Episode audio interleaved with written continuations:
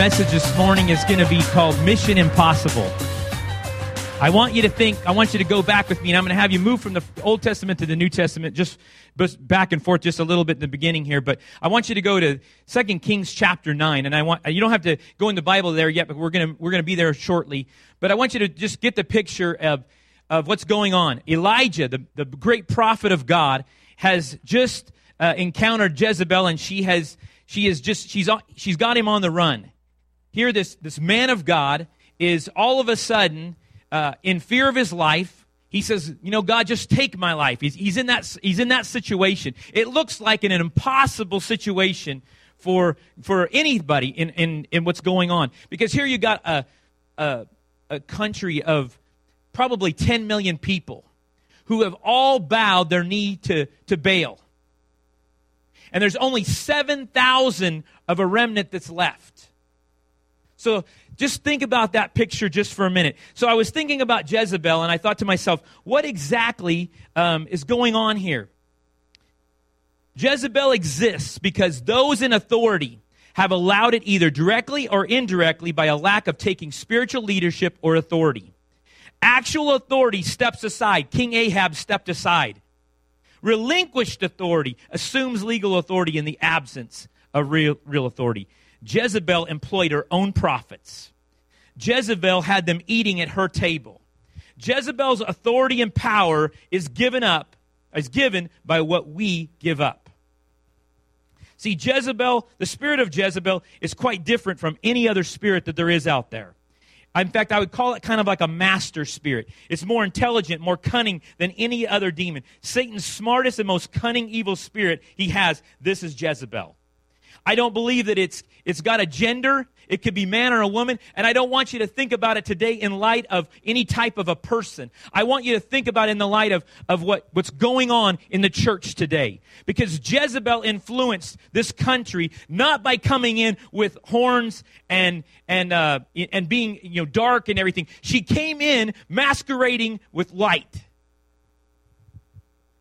See, how could this people, this is what I was saying to myself as I was thinking about this message. How could, how could this nation, 10 million people of God, all, these are God's people, how could they be so deceived? How could she gain so much control?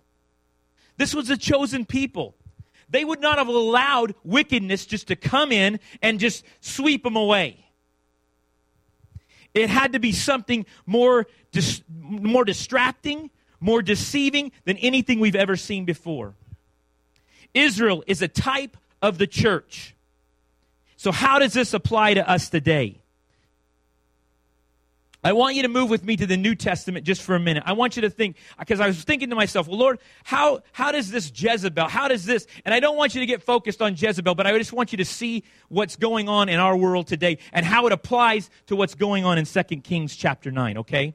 Jezebel so the, I went to the New Testament, and the only place I could find was this in Revelations 2:18. This is the New American Standard Bible. It says, "And to the angel of the church of Thyatira I write, I know your deeds, I know your love and your faith and your service and your perseverance." Now I want you guys to think about those words: love, faith, service, and perseverance.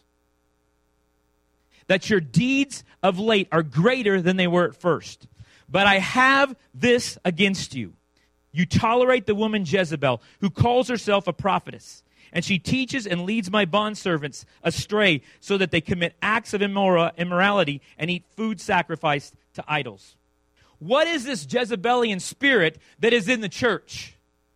See, this is what alarmed me. You know, a lot of times we, we hear the sermons about losing our first love, about God spewing us out of his mouth if, we, if we're lukewarm. And, I, and, and those, those two churches seems to be the focal point. And I haven't really looked at Thyatira very much. So I went into the, to the, to the uh, commentaries on this, and I said, you know, what is going on here? What's going on in this church? Because it says they had love, they had faith, they had service, they had perseverance even.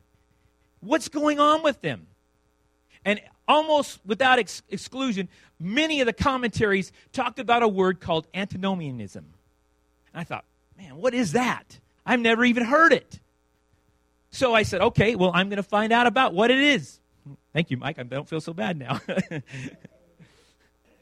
But it wouldn't surprise it would surprise you that godly men of the past, A.W. Tozer, Charles Finney, D.L. Moody, Charles Spurgeon, John Wesley, George Whitefield all knew about antinomianism. And why are we today, we have lost it. Why we didn't, we've never even heard of it. The Greek, the, the word comes from a Greek word, and it puts two words together, and it's anti, anti, or opposed to nomos, law. The word nomos, Romans 3:31 says, "Then do do then we nullify the law, the nomos, by faith, by this faith." Not at all. Rather, we uphold the nomos. That's where that word is found in the New Testament. What does it mean for us?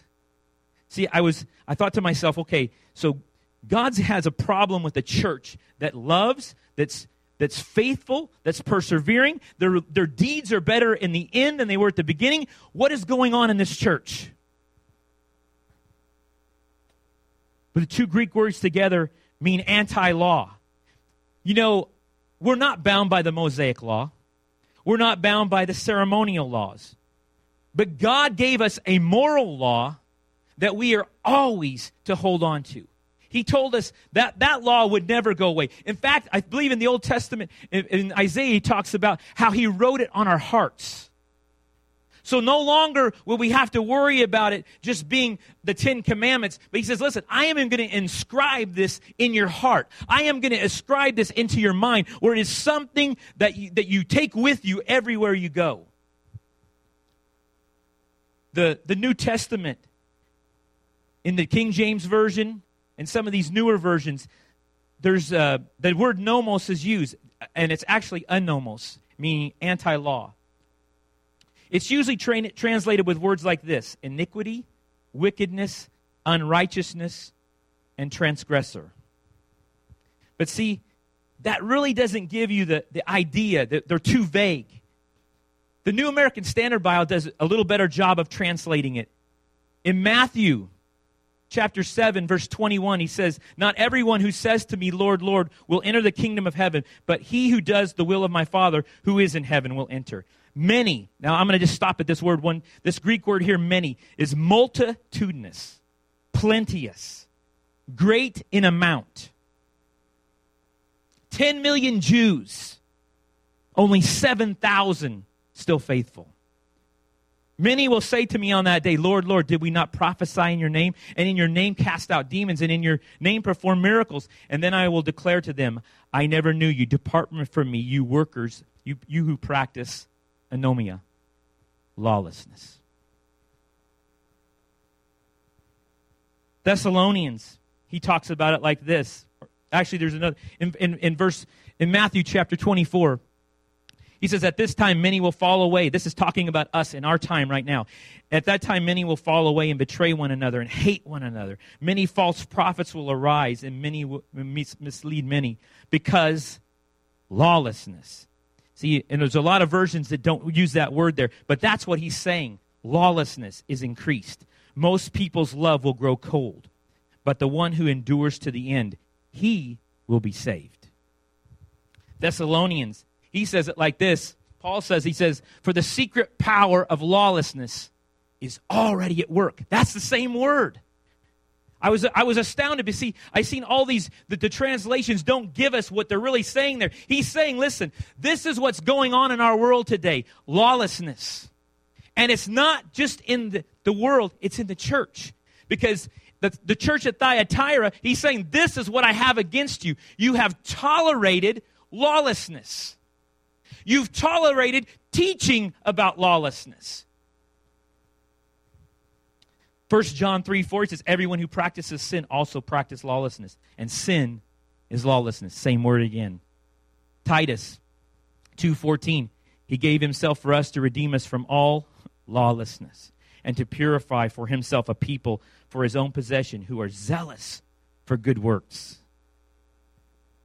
Second Corinthians we, we've, we've heard this one many times where it says, you know, what, what, what do uh, righteousness and, and unrighteousness have? But I want you to look, this is the actual, the word again. It's used, don't be bound together with unbelievers, for what partnership have righteousness and lawlessness.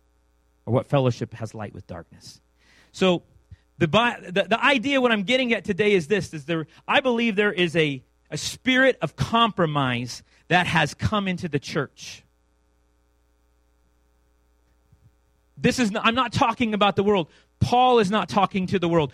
John and with Jesus talking in Revelation, he's not talking to the world. He's talking to the church. I believe there is a spirit that has manipulated, that has, has brought about a false grace that makes us feel comfortable, wants us to feel good about where we're at, but we're still going to hell. See, there's a grace today that wants to make you feel, that wants to pat you on the back and say, you'll be just fine. You just keep going the direction you're going. When God's saying, no, listen, I am looking at your deeds. I am going to judge you by righteousness and, and godliness. I am going to judge you by lawlessness if you're walking in lawlessness. This church at Thyatira, you know who came from that, that, that, that city? Was Lydia, the, the dealer of purple. See, Thyatira sat between per- Pergamum and, and Sardis. And in this city was it was a, a, gilders type of city. And what happened there was that they, they came together as groups because what they were going to do was sell their goods. And so if you didn't conform to what they were doing by doing these things, by eating food sacrificed to idols. See, and but see, then we go back to Galatians. Well, didn't he say we were okay? To, we're free from that? But now he's saying we're guilty because we've done it. Because I'm going to tell you there's a spirit of lawlessness. If we, you know, we don't need to be so close to the, the I don't want to be so close to the edge that I'm always tipping over. I don't know if I'm, if I'm in God or if I'm not. I'm, over, I'm d- bouncing back and forth because, well, I, I can do this. You know what? If you, if it's gray, then move over here. Don't bounce around close to it. If it's a gray area, then run from it. See, God wants to p- pull us back to Himself. Jezebel has killed all the prophets. She's killed Naboth, her neighbor. She has, she has instituted pagan worship, lawlessness in Israel. She has promoted this. She's threatened to kill Elijah, and now he's desperate. He feels alone. Jezebel orchestrates attack when weakness is smelled. And I tell you today that that verse in Thessalonians says the spirit of lawlessness. There's the actual word there in the Greek. There says it's like an energized. It's an energized lawlessness is already at work in our world. Mission impossible. See, but Jesus said this. Jesus looked at them and said, With the man, this is impossible, but with God, all things are possible. So here we got Elijah. He's, he's, he's feeling like he's done. He's, he's, he's had it. And Jezebel's got him on the run. The spirit of Jezebel is, is destroyed by three things the anointing of God, the unity of God's people, and no compromise. Exactly where you guys are going this week. I did not know this when Pastor Mike asked me to speak. I, I saw this message and I'm like, Lord, I did not know that this was what he was going to be talking about. I'm telling you this week that right now, God is calling this church. God is calling this body of believers. He is calling you to, to, to come after the anointing of God, the unity of God's people, and no compromise in your life. Anytime, anytime revival comes, it always comes about when people begin to walk in holiness. They begin to, to come together as one. Look at the day of Pentecost. Pentecost. They were in one accord, the Bible said. They had separated themselves from the world. They wanted the anointing of God, and that's what came on the day of Pentecost. They poured, God poured out the oil of, of God upon them, and that's what empowered them for, for righteous acts. Second Kings chapter 9. It says, Now Elisha, the prophet. Now remember, Elijah, he's moved out of the picture. Elisha has come in. He's got a double portion. Now Elisha the prophet called one of the sons of the prophets and said to him, Gird up your loins and take this flask of oil in your hand and go to Ramoth Gilead. And when you arrive there, search out Jehu, the son of Jehoshaphat, son of Nimshi, and go and bid him to arise from among his brothers and bring him to the inner room. Then take the flask of oil and pour it on his head and say, Thus saith the Lord. I have anointed you king over Israel. Then open the door and run. One, one version says, that says flee there, but run says run. The anointing of God is represented by the oil, the flask of oil being poured upon him. He is told, he, he is bid to rise up. I'm going to tell you guys today, in the spirit realm, God wants us, as men and women of God, to rise up. He's, he's, he's, right now, he's, he's saying, listen, it's time for you. You know what? You've been settled a long time. You've been sitting in a pew for a long time. He's saying, you know what? Now is the day. I want you to rise in the Spirit of God. I've been saying it to my spirit. In fact, I was thinking about it. You know, that, that there's that verse that says that we're supposed to go into the world and we're supposed to, uh, make disciples, but then he also tells the disciples, he says, I want you to, to heal the sick, raise the dead, cleanse the lepers. And he, he keeps saying, raise the dead to me. And I thought, Lord, I haven't seen the dead raised. He says, yes, you are, Greg. You're about to see the dead raised. You're about to see men and women of God come alive in the spirit. You know what? That is raising the dead just as much as it is bringing a physical one to life. I'm telling you, God wants to raise people right now in this hour. He is saying, listen, I want you to walk in the spirit of Elijah. I want you to walk in the spirit of John the Baptist. I want you to come to life in the spirit and understand that God's about to do something in our midst. We are living in a day when we have never seen the likes of what's going to happen in our present day. It all begins in the secret place, in the inner room. Matthew 6 6 says, But when you pray, he doesn't say, if you pray. He says when you pray. He doesn't say if you fast. He says when you fast. Our lives are going to have to be marked by prayer and fasting. If they are not, God's calling us. Maybe some of you go, you know what? Ah, in fact, I was speaking on this on Tuesday night, and some people came up to me and said, you know what? This is exactly where God's been calling me to be. I'm telling you today, God's calling us to live a fasted and prayer life in the inner place, in the secret room, in, a, in the inner chamber where we've never been before. He's saying this, but you, when you pray, go into your inner room, close the door, and pray to your Father who is in secret, and your Father who sees what is done in secret will reward you. That Hebrew, that, that Greek word there means a, it's like an inner room. It's, it's a secret chamber, a closet, a granary, a barn. He's telling us this. When you pray, you go into that place. Leonard Ravenhill says it like this. He says, prayerlessness is sin. And Samuel agreed with that. In 1 Samuel 12, 23, he says, As for me, far be it for me that I should sin against the Lord by failing to pray for you. And I will teach you the way that is good and right. See, I'm going to tell you guys right now if we aren't praying, for our brothers and sisters, the persecuted church in Syria, in Iraq, in Iran, Saeed, our brother Saeed, who's in Iran, in an Irani prison. If we are not praying for them, we're going against what the Bible says. Hebrews 13, 3 says that those who are in prison, he says, we should act as though we are in prison with them. That's how we should share. He says, he even begins to say, he says, if those are suffering or persecuted among you, you should take that upon yourself and you should walk in that too, knowing that, you know what? You're sharing in the sufferings with them. God's calling us to a lifestyle of prayer. He is calling us to a place where we pray without ceasing. And that word means no unnecessary delay. So what does that look like? It means this. I pray when I get up. I pray before breakfast. I pray before lunch. I'm not talking about God is great, God is good. Let him think, let them think for this food. I'm not taking, I'm not saying, let me lay me down to sleep. I'm talking about you getting a hold of God, the God who created this world with a spoken word. When you know who he is, when you have experienced him in the secret room, you will be able to change lives around you because God is moving through you. I'm not talking about presence when we pray. I'm talking about His presence. I'm not talking about what I can get. I'm talking about what I can give. I'm not talking about living, but I'm talking about dying. See, this week, when you guys begin to pray, I want you to understand you're not saying, God, I need this, I need that. You say, you know what, God, what I want is your presence. What I need is your presence in my life. It's not about what I can get. It's what I, what I can give to you. When you go into that secret place, when you go into that chamber over here, I want you to think about it. You know what? You are going to the Holy of Holies. You're going into the inner room with God. That is where God will meet you. You know what? He says if we cry out to Him, if we diligently seek Him, He says He will reward us. He's calling us to that right now. Paul said it like this He says, I die daily. When we go into that secret place, it's where we die. This flesh dies. I come alive in Jesus Christ. You guys, I'm, I'm looking across right now. I'm, I tell you right now, there are people in this room that are going to come to life in the Spirit.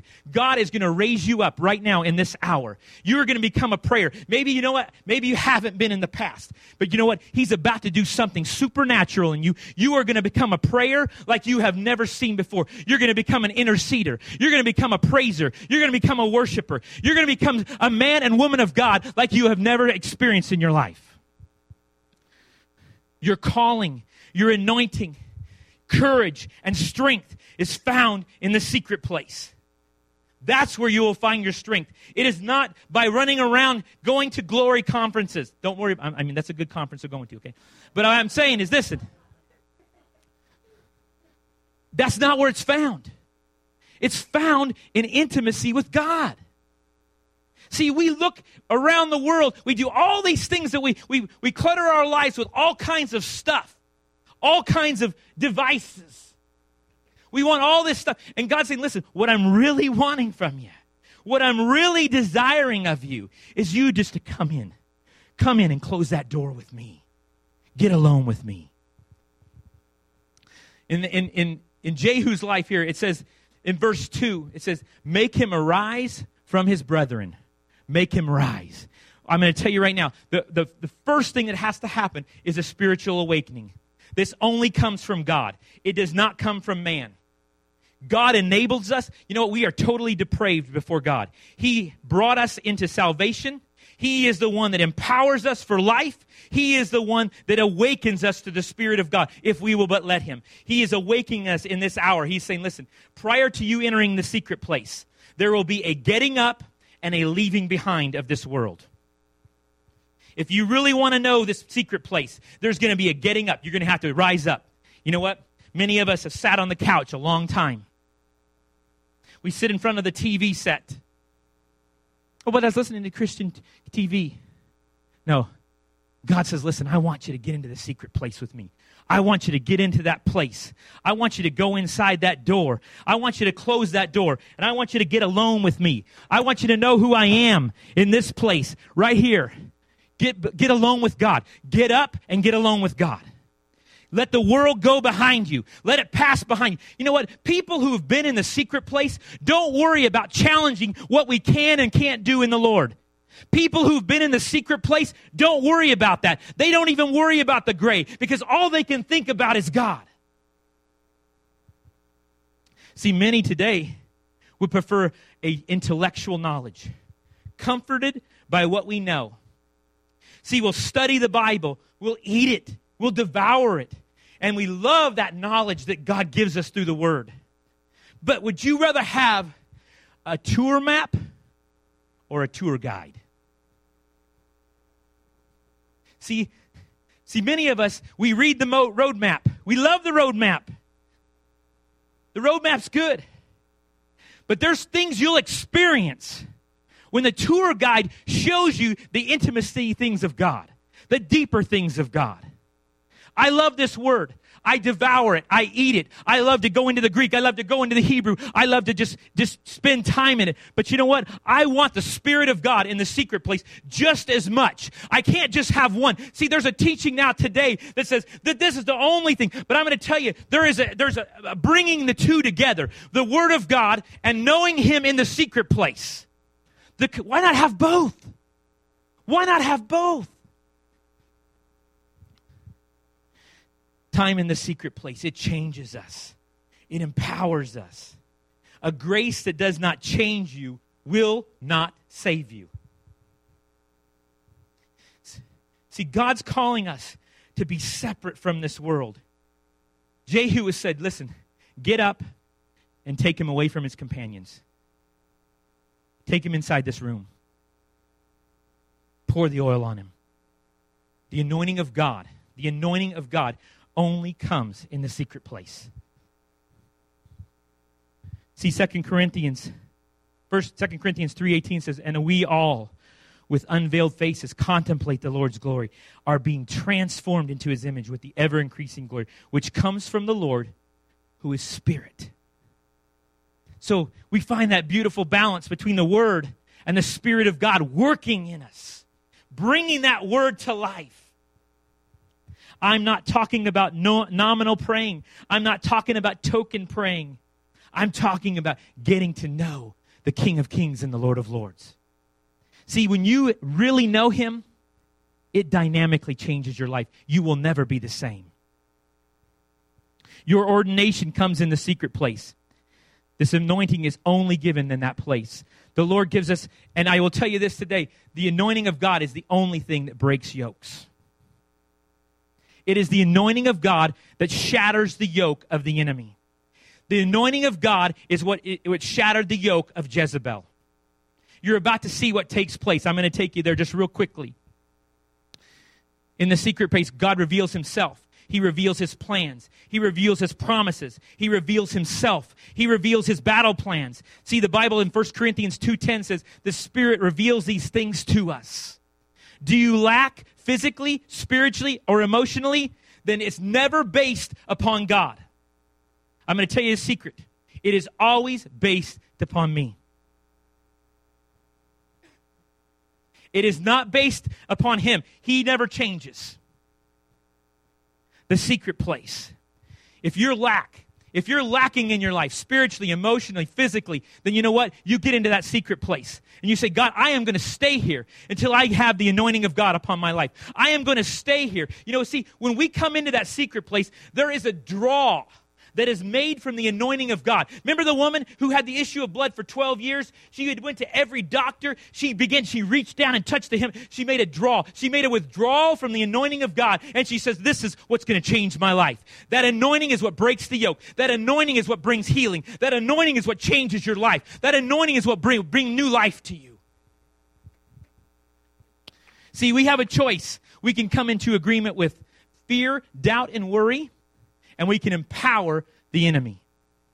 See, when we come into agreement with those things, we're empowering the devil.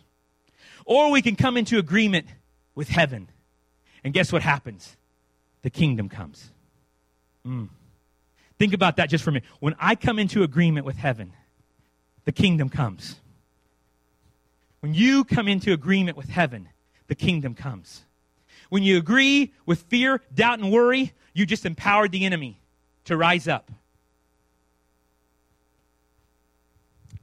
Second Kings 9, verse 4. So the young prophet went to Ramoth Gilead. When he arrived, he found the army officers sitting together. I have a message for you, commander, he said.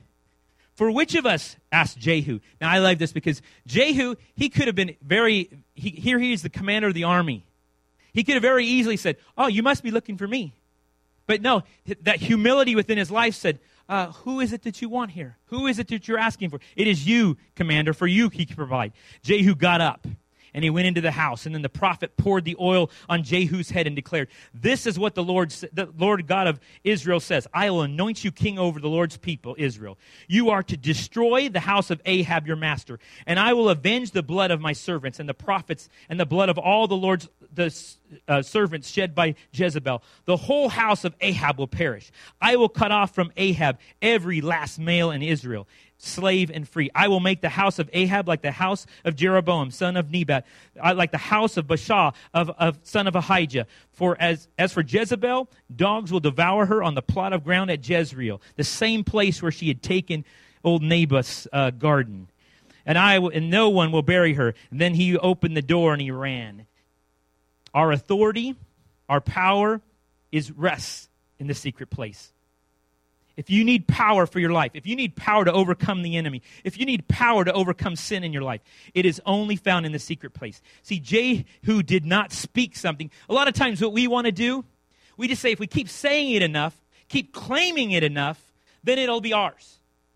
But see, what we need to know is what God is speaking before we can claim anything. See, I love to declare and decree, believe and receive. That's become my motto. Declare, decree, believe, and receive. But it only comes by if I've already heard the word, the word of the Lord. See, sometimes we, we haven't heard the word of the Lord and we claim something and God says, listen, that was never yours to take to start with. But here, but I want you to look back in 1 Kings 19, 70. This is, this is months earlier. He, God told Elijah, Elijah. He says, Jehu will put to death any who escape the sword of Hazael, and Elijah will put to death any who escape the sword of Jehu. It was already prophesied. It was already spoken by the Lord. This is what's going to happen. If Jehu had went out and just said, I'm going to go attack her on my own, it would have never happened.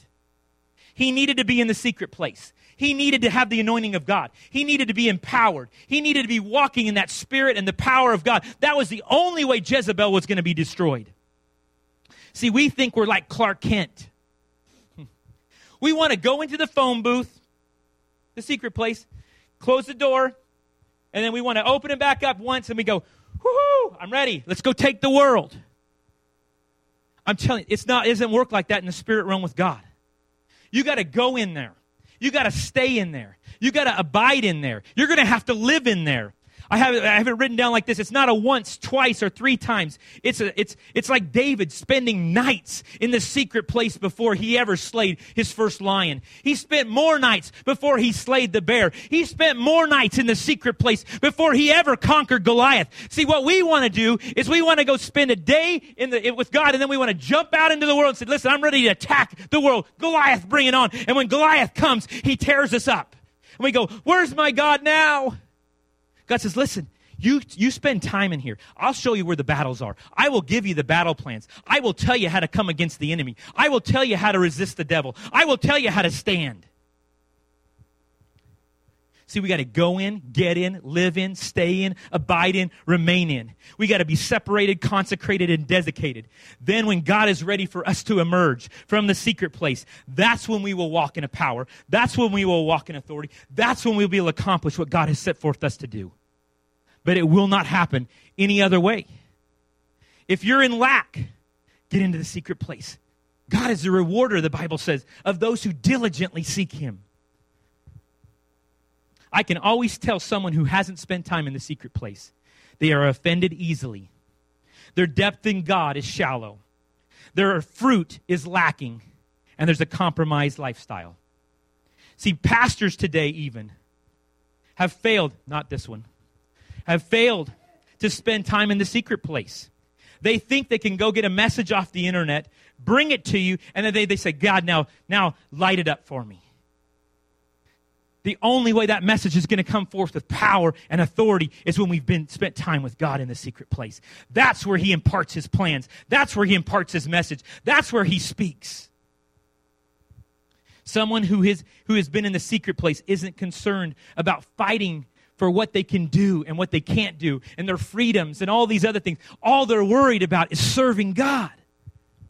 Their rights are gone because they're focused on Him. Many profess to be Christians today. This country, America, 78% say they're, they're Christians. But how many have, have spent time knowing Christ? 2 Kings 9 11 says, When Jehu went out to his fellow officers, one of them said to him, Is everything all right? Why did this maniac? Now, I'm going to tell you, when I said maniac at my church, everybody laughed and they knew that it, it, was me okay? They were talking about a maniac because that's how i operate. I'm, I'm full bore. You know I, and you, when you come to when you come to a, a service you, you got to put your seatbelt on your hair is going to be slicked back because there's going to be such a, a, a, fast start you're going to be like what happened? What was going on there? And so um, where did this why did this maniac come to you? Men and women of god are characterized by this. John the baptist was ezekiel was paul was that's what we want to be. I want to be so radical for God that people go, Who is that madman? I'm not talking about obnoxious. I'm talking about what Pastor Mike says, and I've used it. He says, I want you inside to be like a rabid dog. I want you to be uh, with ver- veracity and with determinedness and with, with, with, with that kind of a resolve in your heart. But on the outside, I want you to love, joy, peace, patience, kindness, goodness, gentleness, faithfulness, and self control. See, that's how our, our, our lives should look like. Inside, we're a rabid dog ready to go and fight, but on the outside, just love, joy is all over us. Thank you for that, Pastor Mike. I've been using that one. You know the man you know this man, the sort of things he says, Jehu replied. That's not true, they said. Tell us. Jehu said, Here is what he told me. This is what the Lord says I anoint you king over Israel. Then he Then they quickly took off their cloaks and spread them under him and, on the bare steps, and they blew the trumpet and shouted, Jehu is king. They came into an agreement. See, this week, you're getting ready to come into agreement. Some of you are going to have to put things aside that's going on in your life this week because you're going to come into agreement with what God wants to do here. You're coming into agreement with what your pastor's saying. He's heard from the Lord. He's saying, listen, this is a time. We're going to come into a time of fasting. We're going to come into a time of prayer. We're going to come into a time of consecration before the Lord. There's an agreement that happens. You see it with these men. Jehu could not go out and attack Jezebel on his own. The spirit of Jezebel, we've already seen Elijah, probably one of the most powerful men of God, was running for his life. Jehu, he's, these men come along, his, his army officers, they lay out their robes. They take off the outer garment. They come into agreement. They get the trumpet. They begin to sound it. They said, you know what, listen, Jehu is king. Jehu is king. They're, they came into agreement so that they could go and be empowered for what God was about to do for their lives. That agreement is what will change. That's why we assemble together. That is why we worship together. That is why we bring this spirit of unity. The spirit of unity will push back the tide of darkness. That's what we are all called to do. We are called to invade darkness. We are not called to sit back. We are called to advance. Think about the, the armor of God. It is all advancing stuff. We advance the enemy. We don't sit back. There's nothing on our backs to protect us if we're running. That's why God says, listen, I want you to continue. And when you can't move forward, then stand. Then when you can, you can, you move forward again. And that's how life's been for us lately. The, this, the enemy has said, listen, I'm going to keep pushing you. But that's, I said, you know what? That's okay. You know what? All that does is build my resistance. You think about it. When the wind is blowing, when the wind of God is blowing, they have to tie airplanes down to the tarmac. You know why? Because when that contrary wind begins to blow, there's lift in that. And God says, listen, you want to fly? You want to soar? You want to be, you want to be known with me? Then you know what? You just put, when that contrary wind comes, you just put your wings out and you begin to soar with me. This kind of gr- agreement I'm talking about, guys, you can actually see it in the Spirit. This kind of agreement doesn't find fault. This kind of agreement doesn't get offended this kind of agreement. You can almost see it. I, I, don't know if you've, I've sensed it with the guys that I'm praying with on, on Thursday morning. When one of them begins to pray, I, am like, I, I, can almost see, I'm like, yes. You, you know how you just want to, and, and, that's what I begin, sometimes you have to just say is yes, yes, I'm in agreement. Yes, yes, just keep speaking that. Yes, keep talking. That's exactly what God's saying right now in this hour. You can see that in the spirit realm. That's how God wants us to come into agreement. You know what I'm talking about. Those of you who've been in that prayer closet, you know exactly what I'm talking about. That agreement, it just breathes life into you. You go, yes, that's the word of the Lord for the moment. See, Jezebel cannot be overcome alone. Jezebel has to have a combined prayer and a cooperative effort, a unified spirit to be attacked. See, and I'm going to close here just a minute. I hope I haven't, how my slides are okay here. Um, the two kings, Joram and Ahaziah, I'm just going to quickly give you the story. Okay, so here, here Jehu takes off.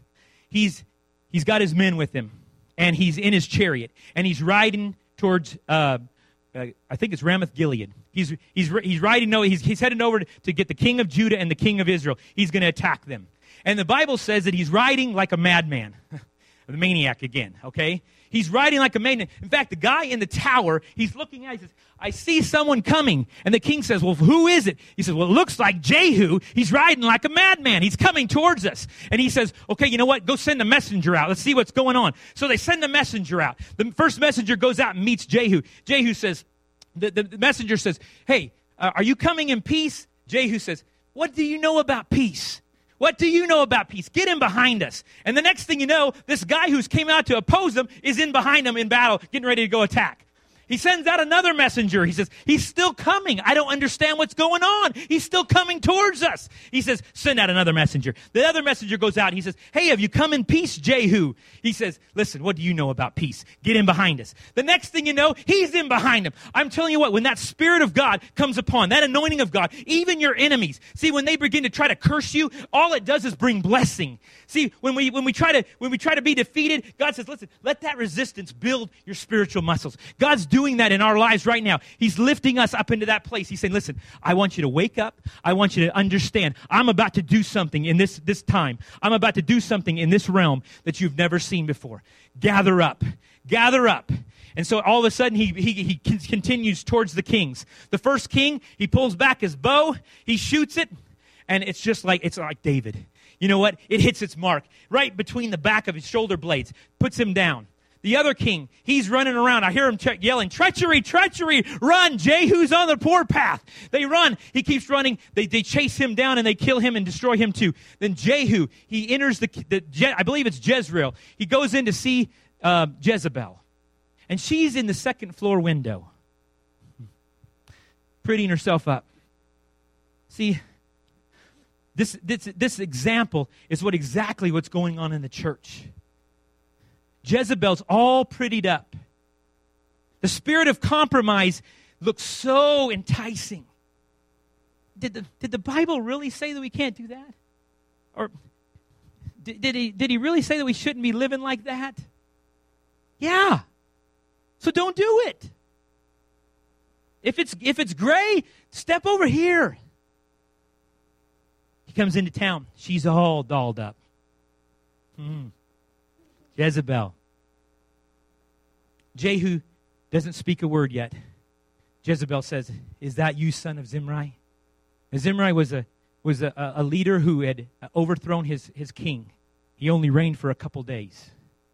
She was accusing him of being a, a, a treason, be, being uh, coming against what was, what, was, what was the authority at that time. And Jehu does, here's where that unity comes in together. He says, Listen, is there anybody up there who's with me? and I see three little eunuchs' heads pop up. Woo. they pop up out of the window. If you're with me, throw her out. They throw her out. And she perishes right there.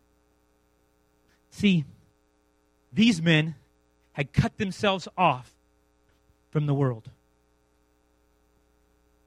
See, they had they had been abused, they had been mistreated, by Jezebel. And when the word of God came forth, that word of God captivated him. It grabbed him. See, that's the kind of word of God. That's the kind of spirit of God that you want working in your life. When you go to, t- to, to testify, when you go to tell your friends at work, when you tell your family, you want that kind of spirit that just captivates their heart and brings them in and brings them right at attention for God and says, Listen, I'm telling you to do this. And they do it not because of, of anything other than the Spirit of God working, that anointing of God in your life. See, Jezebel just loves to accuse. If you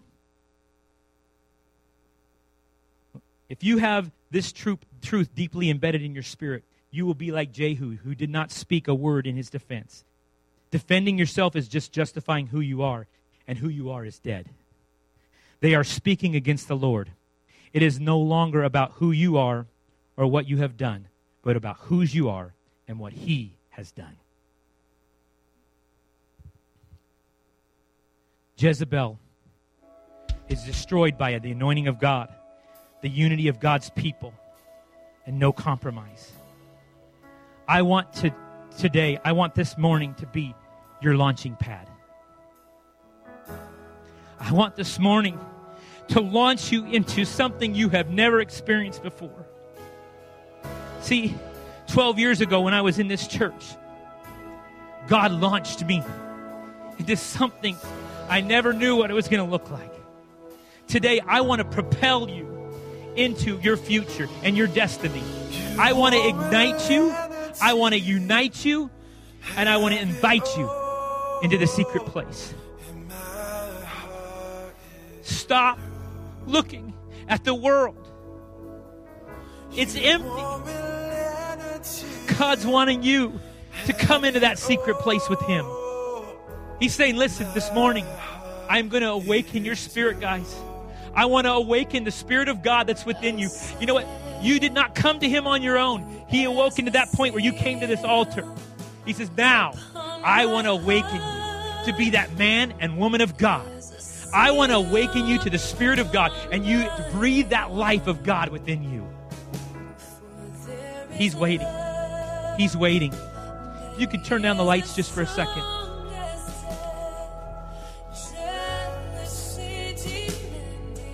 What I'm gonna I'm gonna do in just a second here.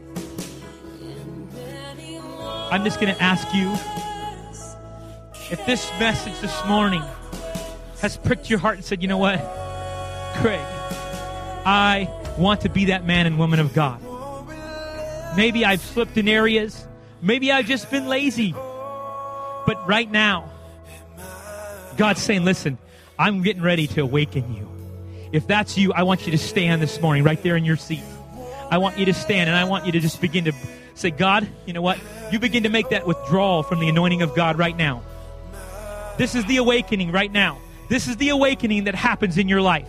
This is where he says, Listen, I'm about to breathe life into you.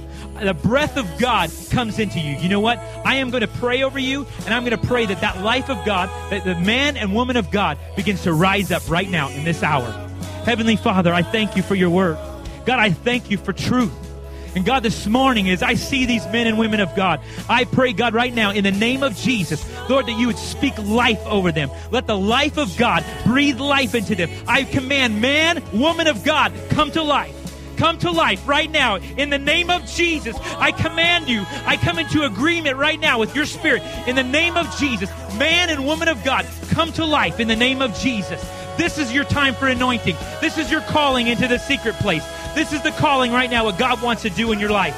You begin to walk in that. God, I desire you. This is your week right here. This, no, I don't want it to end here. This is the beginning. I want to launch you, propel you. I want to ignite you. I want to unite you. I want to invite you into a different place than you've ever been before. Maybe you've known Him for 20, 30 years. God's saying, listen, it's time now that you really know me.